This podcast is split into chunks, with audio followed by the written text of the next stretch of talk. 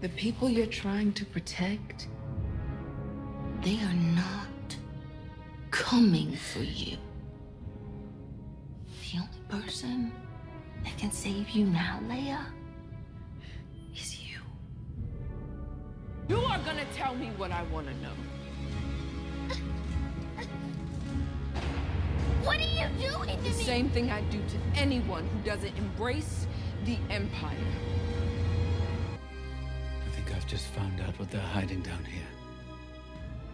This place isn't a fortress. It's a tomb.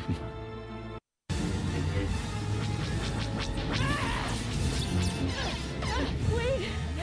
I got you, Sully. Just go.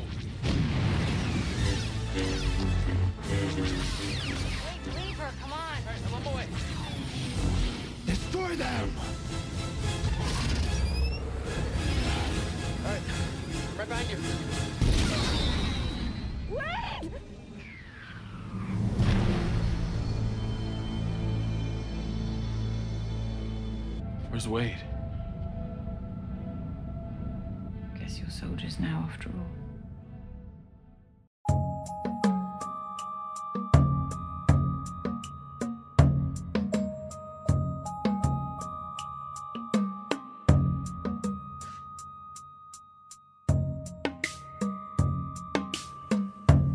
Welcome to A Conspiracy in the Force, the show where we examine parallel conspiracies in a galaxy far, far away and a galaxy not so far away.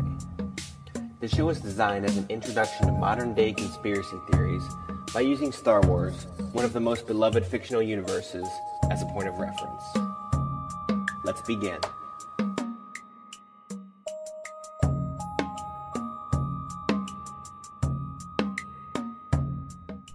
This episode is titled Obi Wan Number 4. 4. 4. 4.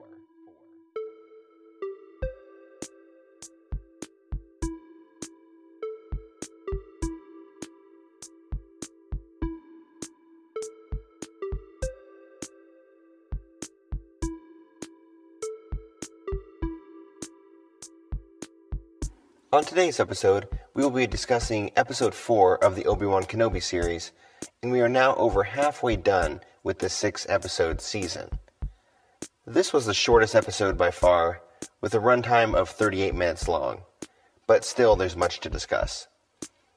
This episode was yet again another young Princess Leia rescue episode, which mirrored the events of episode 2, but this also largely paralleled the events in the original Star Wars film, where you had the rescue of adult Princess Leia from the Death Star. In certain details were direct parallels, such as the fact that they were let go from this prison without being killed because a tracking device was planted on them.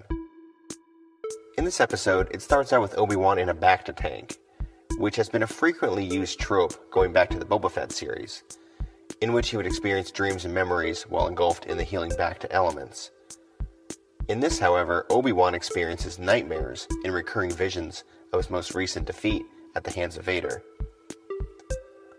Now, I looked up some more information about Bacta because the only time we saw this being used in the films was in The Empire Strikes Back after Luke was attacked by the Wampa and was suffering extreme hypothermia.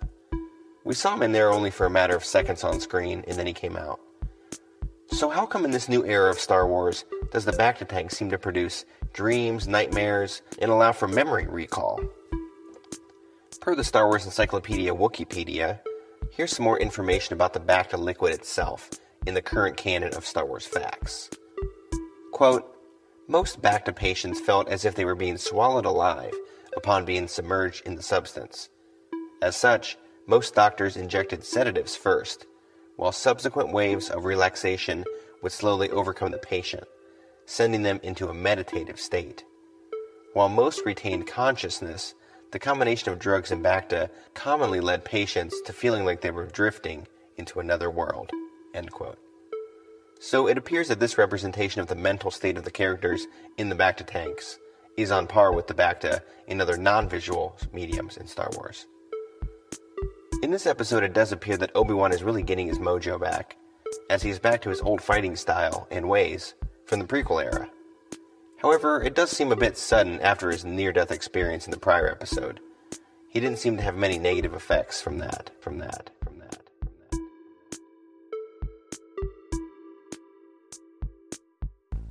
This episode also featured a common trope of recent Star Wars storytelling, which is the child in danger trope. In this episode, it was fairly brutal, with 10 year old Leia being put in a torture rack by Reva because she wouldn't divulge her knowledge of rebel activities, which she literally didn't know about anyways. Reva tried to play nice with her and gain her trust, but when Leia wouldn't give her what she wanted, she started the torture. She said that she would do to Leia what was done to anyone that didn't obey the Empire. And isn't that just a perfect analogy for the useful idiots promoting our current government agendas today? They stand for equality, for human rights, and for loving everybody. But the second you don't fall in line with their demands or agree with them on the narratives they're pushing, they fly off the handle. Handle. Handle. Handle.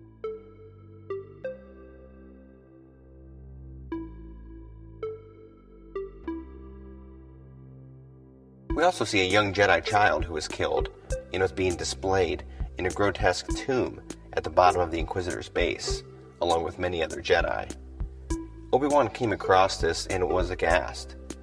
There were many Jedi that appeared dead, floating in some sort of liquid.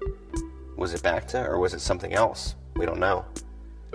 They seem to be in suspended animation or something. The inference I made here is that these Jedi were captured and killed by the Inquisitors and were being preserved so that their Jedi DNA could be harvested and manipulated for nefarious purposes. If you recall in the Mandalorian series, the Empire was using blood extractions from Baby Yoda to perform some sort of experiment, possibly to create super soldiers.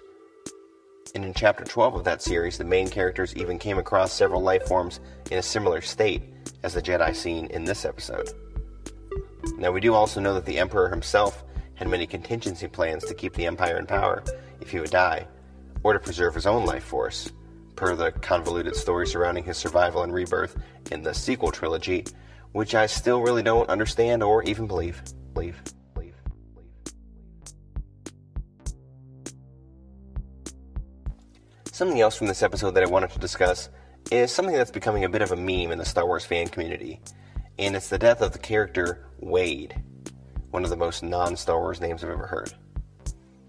As Obi Wan and Leia are being rescued from the Inquisitor's prison, a rebel pilot named Wade is shot down and killed. The other rebels are really distraught about this death, and there are some emotional moments we see on screen. But we as an audience didn't really know this character at all, nor did we know what his significance was to the rebel cell and its operations. He was only on the screen for a matter of seconds. So we didn't have the same emotional response. But this sacrifice does symbolize something that happens all the time in our world. A random person dies doing something heroic. In this case, Wade wasn't even really a fighter. He had just decided to help them, to adapt their vehicles into fighting vehicles, to help save the day. And although he did do something heroic, he wouldn't get a hero's burial. He was just shot down in the sea and would rot there. It brings to mind all the soldiers over the years dying on battlefields all around the world and never having their bodies come back home, or maybe even dying in enemy captivity. Or even back in biblical times, many of Jesus' disciples were tortured and killed for following his teachings. Their bodies didn't get a traditional Jewish burial. They were burned, torn asunder, and mutilated. But their stories lived on in perpetuity. Now, Wade, while a largely unknown character, he will have his sacrifice be meaningful into the future of the rebellion, whether he knew it or not. As he saved Obi Wan, who had helped train Luke, and he also helped save Leia, who would be a strong political leader in general for both the rebellion and the New Republic. Republic. Republic. Republic.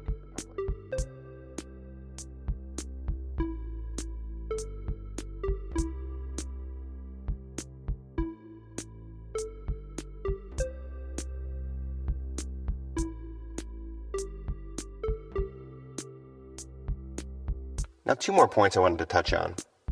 When Reva was trying to win Leia's trust and coerce her into giving up information about the rebellion, she tells her that no one is coming for you.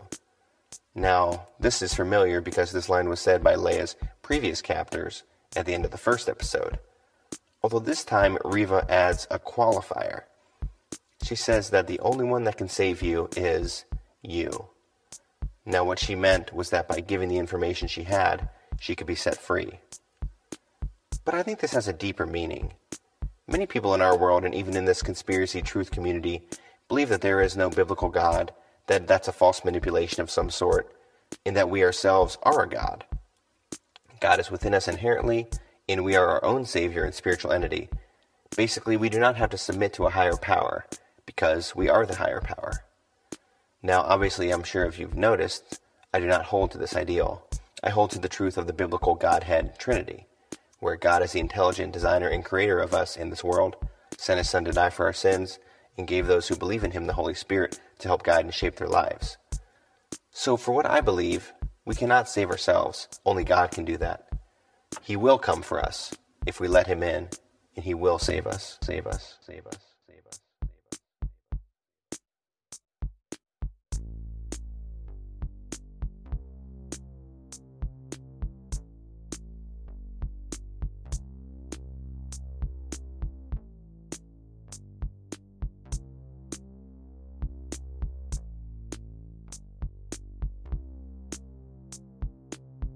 Now, finally, I have a little bit of a theory about Vader, Reva, and the Grand Inquisitor. Now, this isn't a theory I wholly fleshed out on my own. It's something I heard pieces of mentioned on my favorite Star Wars podcast, Rebel Force Radio, which is actually the only pure Star Wars podcast I listen to, so go check it out. Anyways, the theory goes that the Grand Inquisitor is not really dead, as we were led to believe at the end of Episode 2, at the hands of Reva and her lightsaber. This is due to the fact that the Grand Inquisitor himself is in the Star Wars Rebels animated series, which takes place several years after the events of the show. So the theory states that somehow Vader knew the Inquisitor was not dead, or maybe Vader himself even helped to bring him back to life, in a similar fashion to how he was brought back to life using cybernetics and whatnot. The theory continues that Vader is really just manipulating Reva to bring Kenobi to him, as he is reeling her in with the idea that she can become the Grand Inquisitor if she does all the things he asks her. Little does she know, she will just be a useful idiot doing his bidding, and then he will kill her off. No different than Palpatine did to the Trade Federation leaders in the prequels. It would also parallel how Palpatine manipulated Anakin to destroy the Jedi for him, and then he would help save Padme. But in the end, Padme died anyways, and Anakin didn't get what he wanted. He may be petty enough or evil enough to want to enact the same fate on someone else. So we shall see. See. See.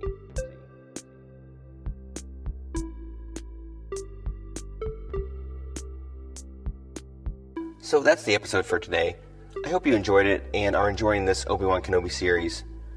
I will say that the series must be somewhat good, because my wife, who hated the Ewan McGregor Obi Wan character in the prequel trilogy, actually enjoys this show, so there's that. So, some notes about what's coming up this week on Conspiracy in the Force. I'll be dropping the audio of a conversation I had a few weeks ago with the Fire Theft Radio crew on Wednesday. And then Thursday night, I'll be doing a live show on Twitter, Rokfin, and YouTube with the man, the myth, the best, Mr. Charlie Robinson, author and host of the amazing Macroaggressions podcast. We'll, of course, be talking about all the lunacy of this world and where we're going from here. Again, that's a live show Thursday night, and the audio of that chat will be dropped in the podcast feeds on Friday. So stay tuned for all the fun this week. And then a week from today, I'll be back with a breakdown of Kenobi, episode 5. Have a happy Monday. May the Force be with you, and God bless. Bless.